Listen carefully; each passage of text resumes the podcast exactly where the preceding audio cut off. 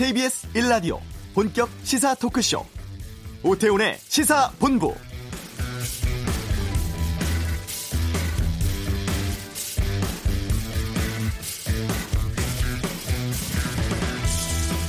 참사 후에 유가족을 대하는 모습을 보면 우리 사회가 아직도 책임지지 않고 있다고 생각됩니다.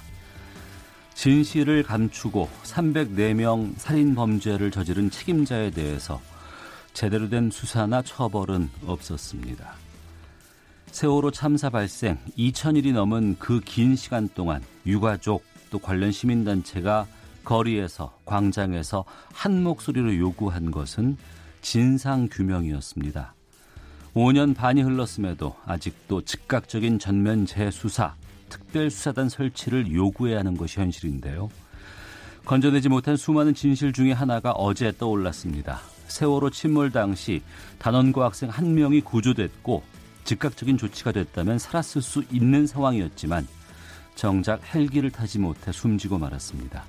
더구나 환자를 이송해야 할 헬기를 이용한 것은 해경 청장이었다고 하죠. 사회적 참사 특별조사위에 세월호 참사 당시 구조와 수색 관련 중간 발표에서 이 내용 드러났습니다.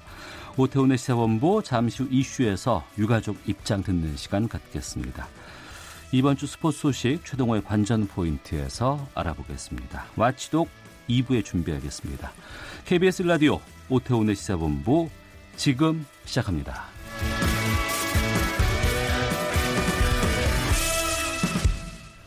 네, 이 시각 핫하고 중요한 뉴스들 정리해드리는 시간 방금 뉴스 KBS 보도국 박찬형 기자와 함께합니다. 어서 오세요. 네, 안녕하세요. 예, 독도 주변에서 간밤에 소방 헬기가 추락했습니다. 아, 지금 수색 작업 벌이고 있는데 아직 뭐 특이한 소식은 없습니까? 네, 아직 뭐 구조했다든가 뭔가를 찾아냈다는 소식은 들어오지 않았고요. 예. 어젯밤 11시 30분쯤에 독도를 이륙한 소방 헬기가 아, 이륙한 지 2, 3분 만에 바로 인근 바다에서 떨어졌습니다.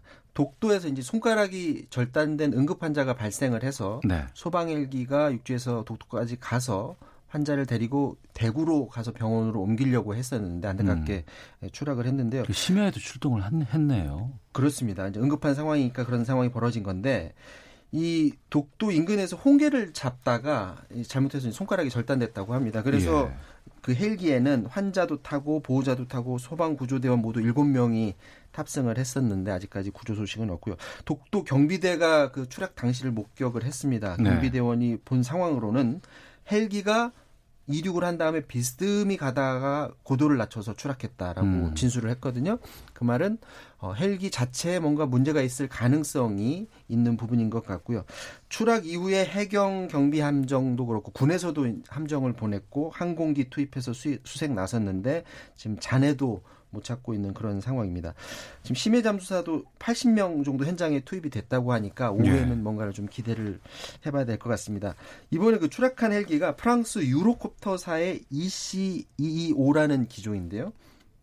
사진을 보고 왔는데 이 기종이 우리들이 일반적으로 시내에서 보는 헬기랑은 다르게 동체가 굉장히 큽니다. 어. 그래서 한 번에 한 28명이 탑승을 할 수 있고 아, 대형 헬기군요. 네 네. 그리고 5시간 날 수가 있다고 하고요. 이제 응급 환자를 나른다든가 아니면 소방 헬기 용도로 불을 끄는데도 활용하는 그런 헬기인데 이게 소방청이 두 대를 가지고 있습니다. 음. 그동안 한 번도 사고가 난 적이 없는 그런 기종인데 네. 이 회사에 이게 지금 프랑스 회사인데 이 회사의 또 다른 기종이 지난 2월에 경남 합천댐 인근에서 추락했던 적이 있다고 하고요. 음. 어쨌거나 오후에는 어떤 수색에서 좀 결과물이 좋은 결과물이 나왔으면 하는 그런 바람입니다. 네. 경제 지표 좀 보겠습니다. 지난달 소비자 물가가 나왔는데 어, 마이너스는 아니었다고요? 네. 어, 10월 소비자 물가 지수가 0% 마이너스는 아닙니다. 0% 기록했습니다. 9월에 마이너스 0.4%여서 두 달 연속 마이너스 기록하는 것 아니냐 이런 우려의 목소리가 있었는데 당시 그 통계청이 뭐라고 했었냐면 9월에는 이 기상 상황으로 워낙에 농산물 작황이 좋아서 물가가 떨어진 거다. 음. 10월에는 상황이 달라질 거다. 플러스로 돌아설 거다라고 했는데 플러스로 돌아서긴 했지만 여전히 0%대이기 때문에 물가 상황 계속 지켜봐야 할 그런 상황인 것 같고요. 어쨌든 지금 소비자 물가가 1월 이후에 계속해서 0%대거든요. 네. 세계적으로 그, 그런데 저물가 기조는 맞습니다. 음. 우리나라만 그런 건 아닌데 다만 OECD 기준으로 봤을 때 우리가 전체 OECD 회원국 가운데 가장 낮은 그룹에 속해져 있거든요. 네. 어, 지금 생산을 줄이든 아니면 소비를 늘리든 이 두 가지 방법을 택해서 이 물가 저물가 기조를 벗어나야 되는데 KDI에서 분석한 보고를 보면 지금의 저물가 기조는 생산이 많은 게 아니라 네. 소비를 우리가 안 하는 거다. 위축돼 있다. 그렇죠. 소비자들이 위축돼 있다 보니까 많이 사지 않기 때문에 하는 상황이다라고 했는데 오늘 통계청은 KDI의 보고서 내용을 전면으로 방, 반박했습니다. 통계청 설명으로는 10월 소비자 물가도 9월하고 마찬가지로 양파, 마늘, 과실 이런 것들이 기상 상태가 워낙에 좋아서 생산량이 늘어서 어, 농산물 가격이 7.5%나 증가했던 거다. 음. 어, 그리고 생산량이 늘어서 물가가 떨어졌다는 거지 기후 여건에 따라서 농산물 가격이 많이 떨어졌고 여기에 공공 서비스 요금도 또 좀 떨어졌고 유가 하락 이런 것들이 다 작용했던 것이다라는 그런 입장이고요. 네. 또 이제 기상 여건에 따라서 가격 변동이 심한 뭐 어류나 조개 이런 신선식품류 지수가 있거든요. 이것도 1년 전보다 7.8% 하락해서 11년 만에 최대폭으로 하락했습니다. 그러니까 음. 어, 생산 쪽에서 작황이 좋은 건 분명히 역할을 주는 것은 같습니다. 조금 더 근본적으로 따져보면 근원 물가를 따져볼 수가 있는데 통계청이 이런 계절 물가라든지 이런 계절적 요인이나 아니면 일시적 요인으로 변동 요인인 걸 빼고 근원 물가를 따져서 보면 네. 10월 달이 0.8% 상승. 음. 그럼 이 0.8%가 물가 수준이 안정적인 거냐? 안정적인 상황은 아닙니다. 이것도 마찬가지로 8월 기준으로 봤더니 OECD 평균이 한 1%대 나오거든요. 음, 0.8을 기록한다고 해도 저물가네요. 그렇죠. 예. 그러니까 전반적인 다른 나라보다는 조금 낮은 수준의 예, 물가라는 점은 분명해 보입니다. 네. 우리가 수출 주도 성장을 해온 나라로서 수출 상황이 상당히 중요한데 수출 증가율이 마이너스를 계속 지금 이어가고 있는 상황이잖아요. 네, 지난해 말에 마이너스 7% 1.7%였는데 네. 11개월 연속으로 마이너스 행진 이어가고 있습니다. 지난달 수출이 지난해 같은 달보다 무려 14.7%나 크게 떨어졌거든요. 음. 근데 이건 좀 잘 들여다봐야 되는 게 반도체하고 지금 석유화학 상황이 안 좋거든요. 그런데 반도체의 경우가 지난해 10월에 거의 역대 최대 수준으로 좋았었기 때문에 이건 네. 기저 효과가 조금 있다고 보여지고요.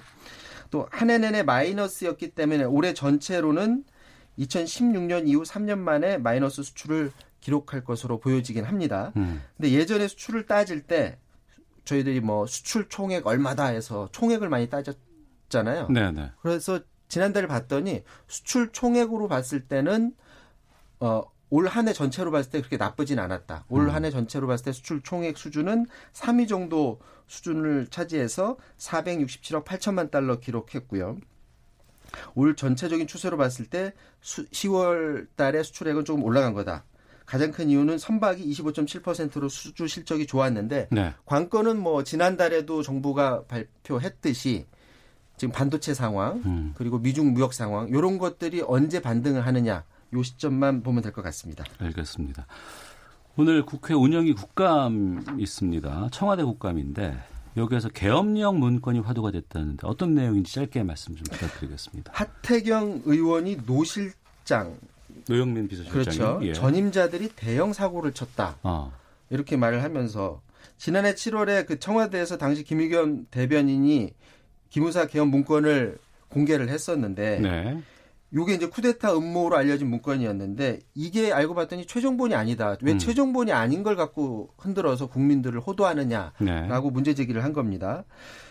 어, 이렇게 상황이 이렇게 됐으면 이제 청와대가 빨리 이 상황을 수습을 해라. 지금 음. 그때 당시 계엄 상황이 심각한 게 아니다라고 말하라는 건데 네. 여기에 대해서 노영민 비서실장은 뭐라고 했냐면 확인 중에 있다. 그 이 사안에 대해서 엄중하게 보고 있다고 말했거든요. 음. 근데 단순하게 하태경 의원이 주장한 것에 대해서만 확인하는 건지 네. 아니면 최근에 지금 군인권센터에서 당시 계엄령 문건 보고 그 기자회견이 꽤 있었죠 예, 지금. 예. 많이 공개를 했지 않습니까? 그리고 예. 그 당시 보고가 청와대까지 올라갔을 가능성이 높다라는 문제까지 음. 제기했었는데 그렇습니다. 그렇다면 현재 청와대가 단순하게 하태경 의원이 문제 제기한 것만 보느냐, 음. 아니면 군 인권센터가 문제 제기한 것도 사실관계 여부를 확인하고 있느냐에 따라서 계엄 네. 문건 사태가 어떻게 전개되는지는 달라질 것 같습니다. 알겠습니다. 방금 뉴스 KBS 보도본부의 박찬영 기자와 함께했습니다. 고맙습니다. 이어서 이 시각 교통 상황 보겠습니다. 교통정보센터 윤여은 리포터입니다. 네, 고속도로 돌발 상황과 작업 구간이 곳곳에 자리 잡고 있습니다. 호남선 지선 논산 쪽 유성 2차로에 고장난 화물차가 있어서 2km 정체입니다.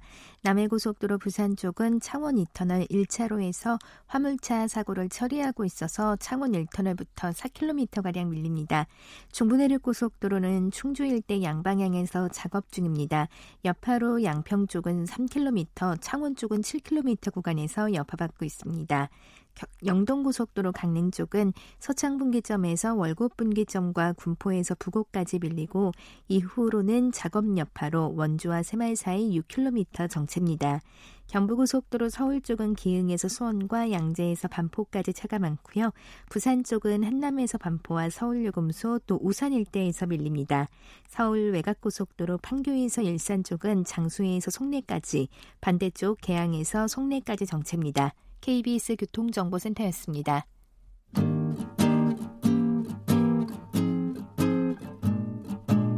KBS 1라디오 오태훈의 시사본부 여러분의 참여로 더욱 풍성해집니다. 방송에 참여하고 싶으신 분은 문자 9730번으로 의견 보내주세요. 짧은 문자는 50원, 긴 문자는 100원의 정보 이용료가 붙습니다. 애플리케이션 콩과 마이케이는 무료고요. 시사본부는 팟캐스트와 콩, KBS 홈페이지를 통해 언제나 다시 들으실 수 있습니다. 많은 참여 부탁드려요. 네, 어제 사회적 참사 특별조사위원회가 중간조사 결과를 발표했습니다. 침몰 당시의 구조와 수색 과정에 대한 발표였는데요. 내용이 충격적입니다. 학생을 구조했고 병원으로 이송을 해야 되는데 시간이 너무나 오래 걸렸고 학생은 결국 숨졌다는 내용입니다. 이에 대해서 유가족의 입장을 좀 듣겠습니다. 세월호 참사 가족협의회 장훈 운영위원장을 연결하겠습니다. 나와 계시죠? 네, 안녕하세요. 예. 어제 조사 내용부터 좀 여쭙겠습니다. 네. 구조를 했습니다. 그런데 병원에 이송을 해야 되는데 헬기가 아니라 배로 이송을 했고 이후에 그렇죠. 조치가 제대로 되지 않아서 학생이 결국 사망했다는 건데 왜 배를 이용하게 됐다고 발표가 나왔나요? 아직 추정이지만 그 당시 서해청장이나 해군 본청장이 뭐 기자회견이라든지 그런 의전에 사용된 정황들이 보이고요. 네. 어, 말을 할 수가 없네요. 예. 말도 안 되는 이유죠. 구조에 쓰여야 할 헬기를 네. 의전에 사용한 것이 지금 정황이 드러난 거 아니겠습니까? 네, 그렇죠. 그러니까 그 헬기를 해경청장이 탔다고요? 예, 당시 서해 김수현 서해청장하고 예. 그다음에 김석균 해경 본청장이 탄 거고 어. 또한 가지 주의할 사항이 뭐냐면 네. 당시 119 구급 헬기가 어, 거의 도착을 했었는데 네. 그 헬기마저 돌려보냈다는 거죠. 어, 자기들 그 헬기를 띄워야 되니까. 예. 그리고 저도 좀 놀란 게 이날 많은 국민들이 기억을 하십니다. 아침에 배가 침몰했다는 보도가 나왔습니다. 네네. 그런데 이 학생이 구조가 된 것은 오후 5시 이후였다면서요. 그렇죠. 그러면 그때까지 어, 살아있을 수 있는 분들이 꽤 있을 것 같은데 구조 작업이 제대로 안 되지 않았을까라는 증거가 아닐까 싶기도 하거든요. 그때까지 구조 작업은 없었고요. 네. 어, 저희가 단언하건데 그때까지 구조 작업은 한, 하나도 없었고 어. 지금 그 아이가 지금 상태로 보면 저체온증으로 인해서 심정지 상태에 있는 그런 상태 같아요. 저희가 추정하기에 네. 그렇다면 표류를 계속 했을 가능성이 있잖아요. 네, 그 네. 침몰했을 때부터 음. 그다 그때까지 그럼 뭐 했냐는 거죠. 네. 그뭐 사상 최대의 구조 작전이네 뭐네 말로는 이렇게 하지만 어. 그리고 그 당시에 어 헬기가 어, 팽목항에 앉아 있는 헬기만 해도 한어 일곱 여덟 대 됐었거든요. 의전용으로 사용한 헬기 말고도 네, 그렇죠. 예. 그렇다면 그 배가 침몰했고 그렇다면 승객이 탈출했을 테고 그 실종자들을 찾기 위해서 헬기들이 사방으로 날라다녔어야 되는데 그 네. 자체가 안 돼 있었다는 거죠. 음. 그러면 이게 뭐 의도했던 의도하지 않았던 누구의 명령이 있었을 텐데 네. 그 명령들이 왜 이렇게 허무맹랑한 명령들이 나왔는지 음. 이런 것들이 전부 왜 왜 그래야 되는지 밝혀야 되지 돼야 아니 말도 제대로 안 나네요 죄송합니다 아, 아닙니다. 그- 괜찮습니다. 왜 이렇게 됐는지 밝혀져야 되지 않을까 싶습니다 예. 그, 이 학생을 그, 이송하는데 사용했던 배가 피정 이렇게 되어 있던데. 경비 경비정이고요 예. 그 P23 뭐, 뭐 112, 123 뭐 이러지 않습니까? 예, 예. 그 탈경에 그 넘버를 붙이는 거고요. 음. 100톤급의 그 경비정이에요. 네. 경비정인데 그 주위에서 보셔야 될 게 배를 세 번을 옮겨들 타요 또 네. 아이를 네. 그리고 거기서 3시간 이상 시간을 끌거든요. 음. 그거는 아이를 살릴 생각이 아니고 그냥 시체 취급하고 네. 어, 싣고 다녔다는 거고요. 어. 어, 지금 주목해야 될 점이 뭐냐면, 첫날 지금 그 구조했다고 발표했던 그, 사, 뭐, 그 사망자들 있잖아요. 예, 예. 그분들이 전부 다 이런 취급을 받았다면, 이런, 이 말이 안 되는 거지 않습니까? 지금 살할 수 있는 사람들 지금 다 아. 죽이고 꼴이 되는 거잖아요. 이래서 가족들이 더 분개하는 거죠. 그래서 첫날 그 발견된 우리 아이들이 있거든요. 예. 그 아이들 엄마들이 지금 전부 다 지금 충격을 받아가지고 아.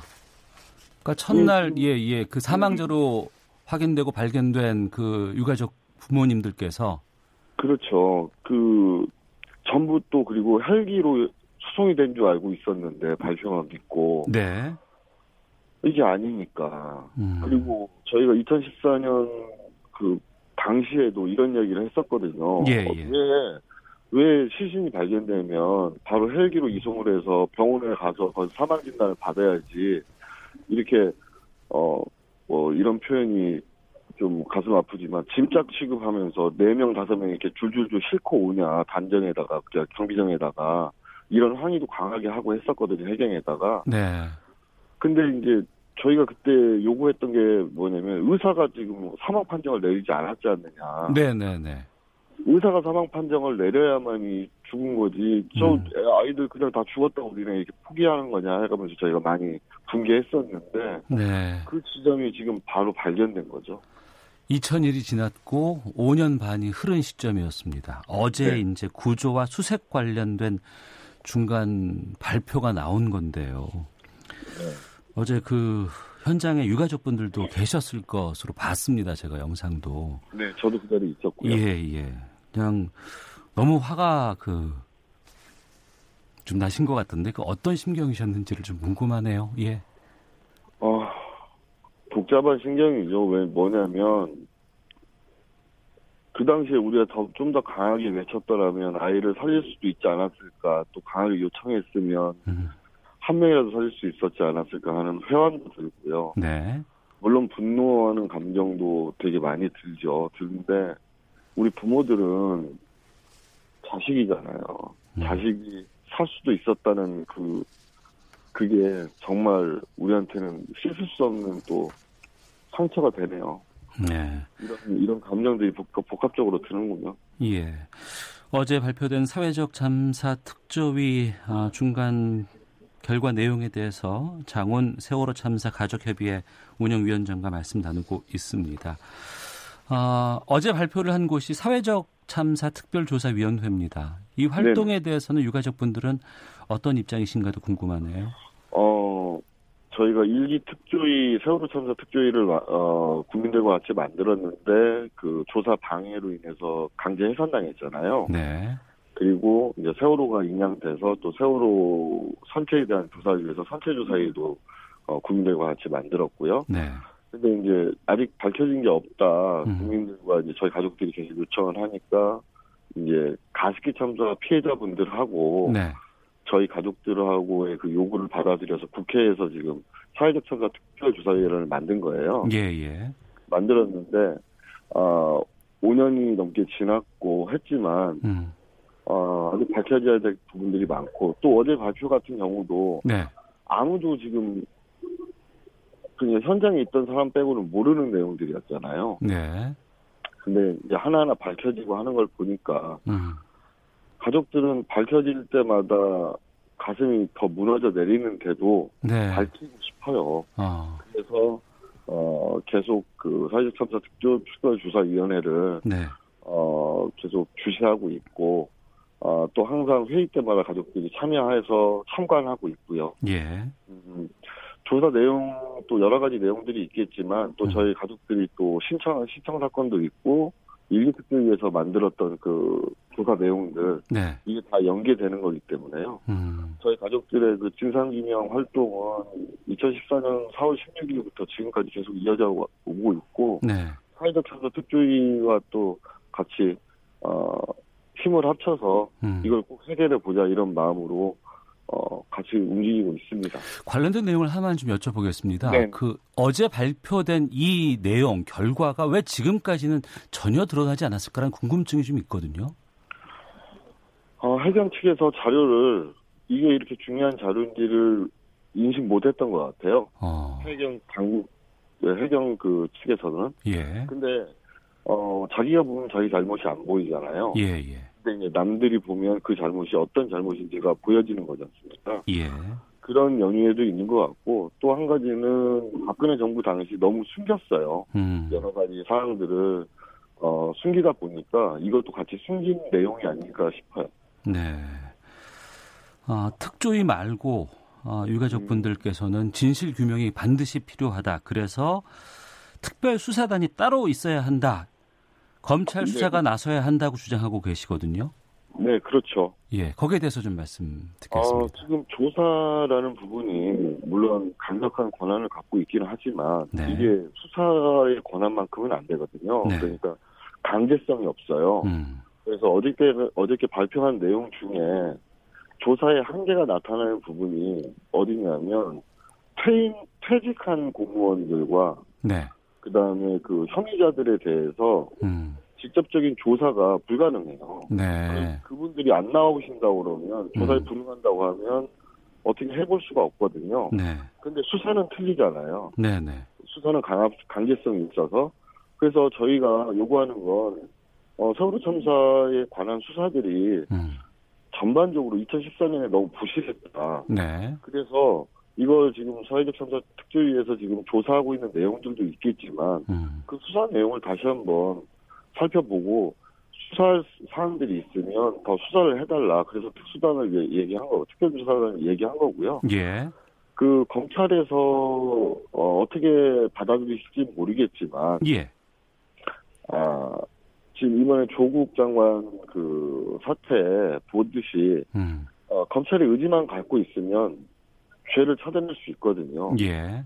근데 지금 우리 세월호 참사 같은 경우에는 아예 의지가 없었다는 거죠. 의지가 없었다. 예, 예. 그렇다면 이번에 문재인 정부 시절에 검사는 아. 검찰은 좀 바뀌어야 되지 않느냐. 예. 의지를 갖고 다시 수사를 임해 주셨으면 좋겠다는 그 저희 가족들의 요구고요. 예. 음, 거기에 따라서 저희가 아, 그 대대적으로 저희 책임자들이라고 생각되는 분들에 대해서 고소고발을 준비하고 있고요. 음, 그 고소고발이 11월 15일 정도에 1차 고소고발이 들어갈 거예요. 예, 예.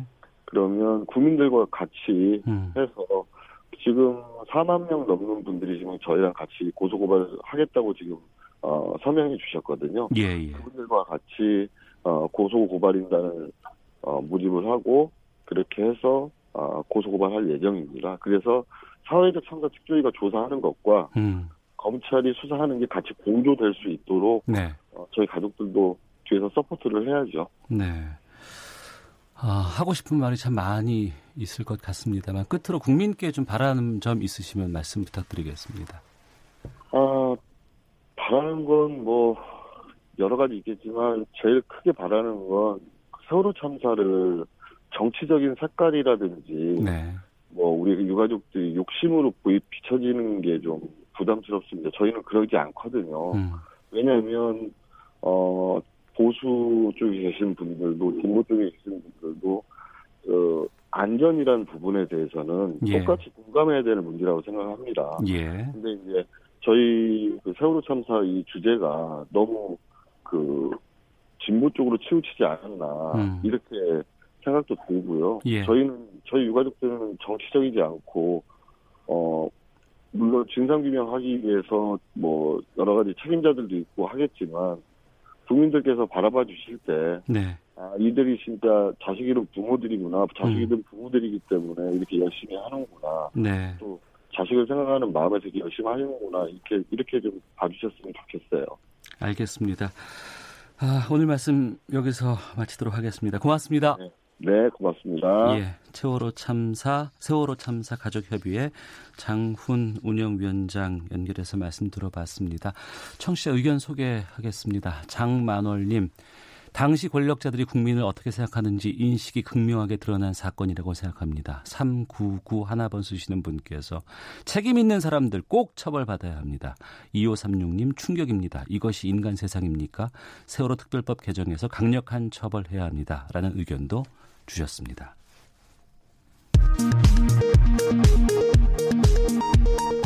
헤드라인 뉴스입니다. 북한이 어제 초대형 방사포 시험 사격을 성공적으로 진행했다고 북한 매체들이 오늘 보도했습니다. 미 국무부의 고위 당국자는 어제 북한의 단거리 발사체 발사와 관련해 현재 상황을 모니터하면서 한국, 일본 등 동맹국과 긴밀히 협의 중이라고 밝혔습니다. 자유한국당 황교안 대표는 어제 북한의 방사포 발사는 도의적으로 있을 수 없는 폐륜적 도발로 최소한의 예의도 없는 상중 도발이라고 비판했습니다. 바른미래당 손학규 대표가 대북 정책과 대외 정책을 근본부터 재검토해야 한다고 말했습니다. 마이크 폼페이오 미국 국무장관이 국무부 부장관에 지명된 스티븐 비건 대북 특별대표가 대북 협상을 계속 이끌게 될 것을 시사했습니다. 지금까지 라디오 정보센터 조진주였습니다.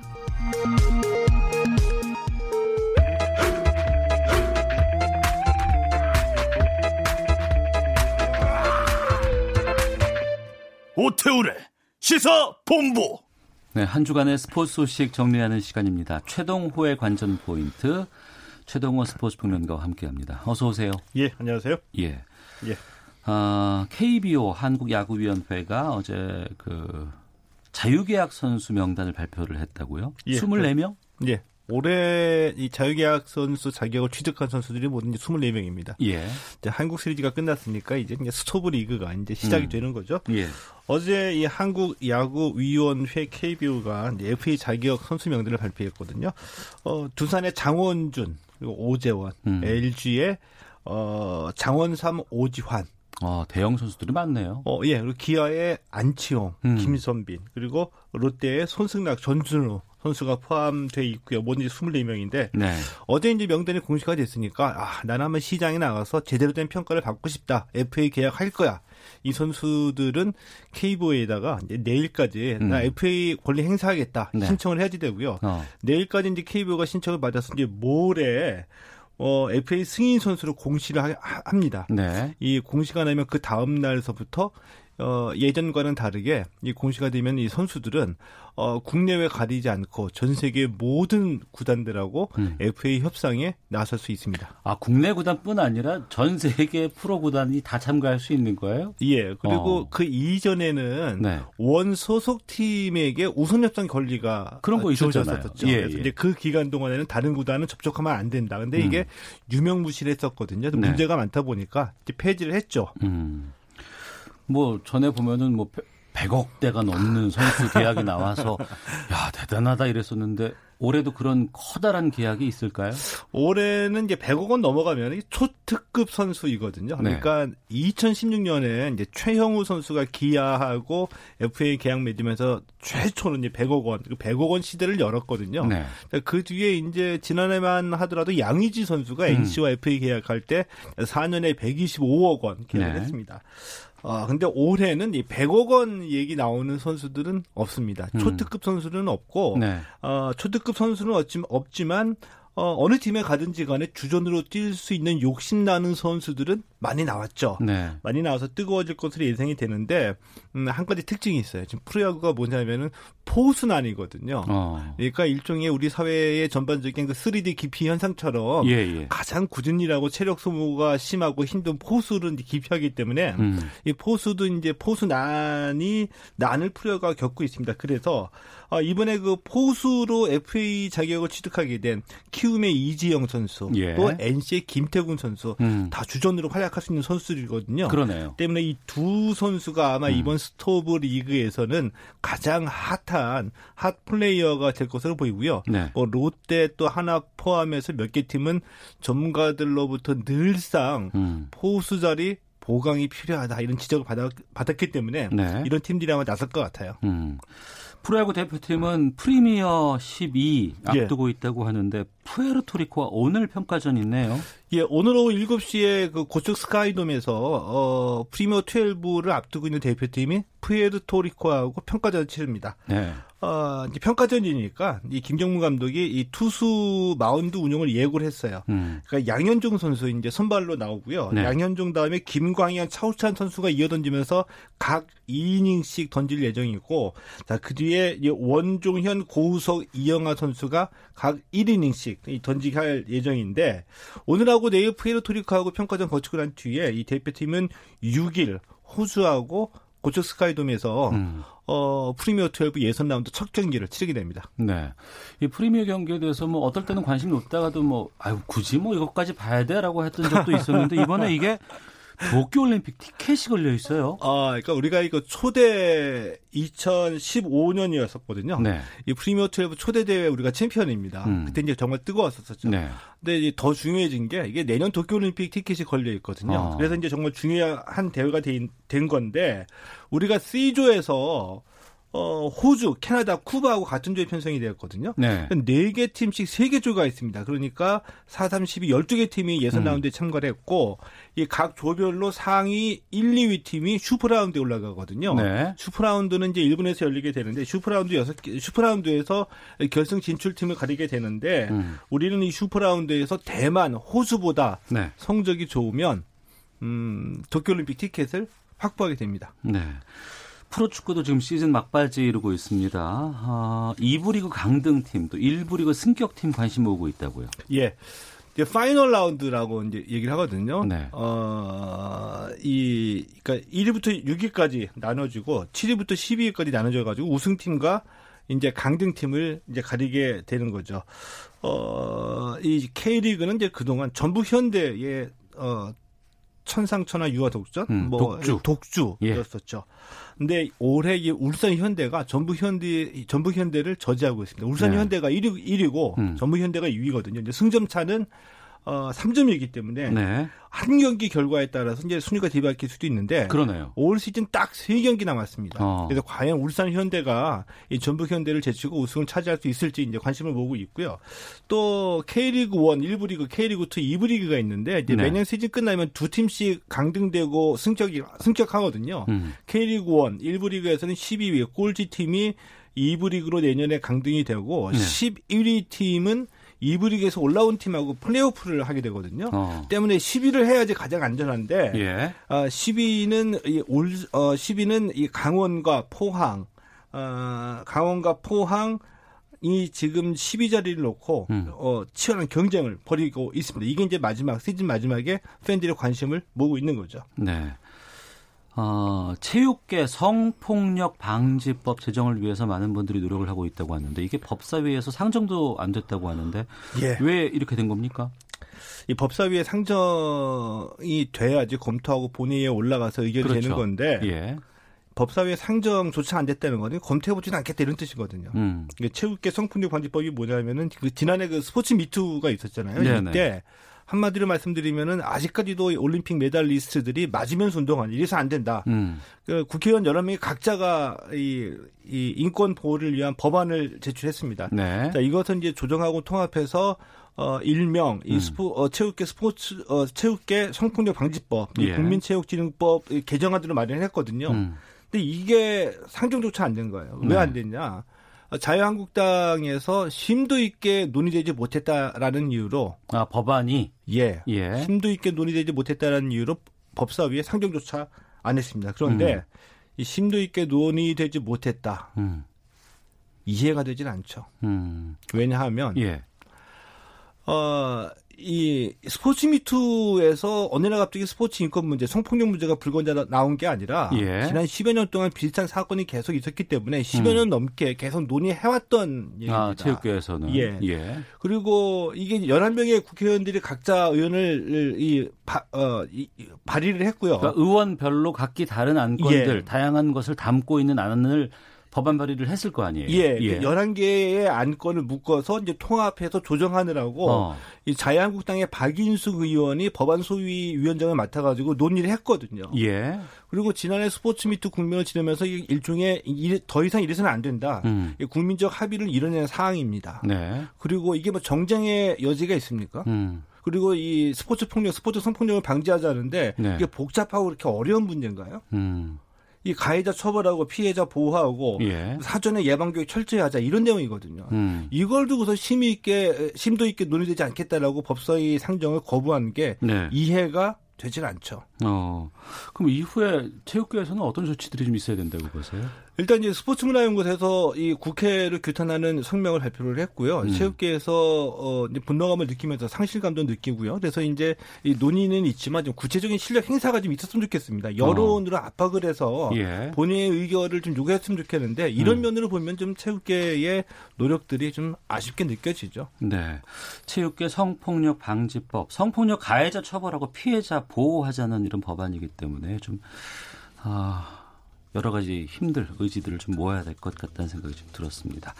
자, 관전 포인트 최동호 스포츠 평론가와 함께했습니다. 고맙습니다. 예, 고맙습니다. 예, 잠시 후 2부 와치독 오보를 낸 언론사의 검찰청 출입을 금지하겠다는 법무부 훈령에 대해서 짚어보겠습니다.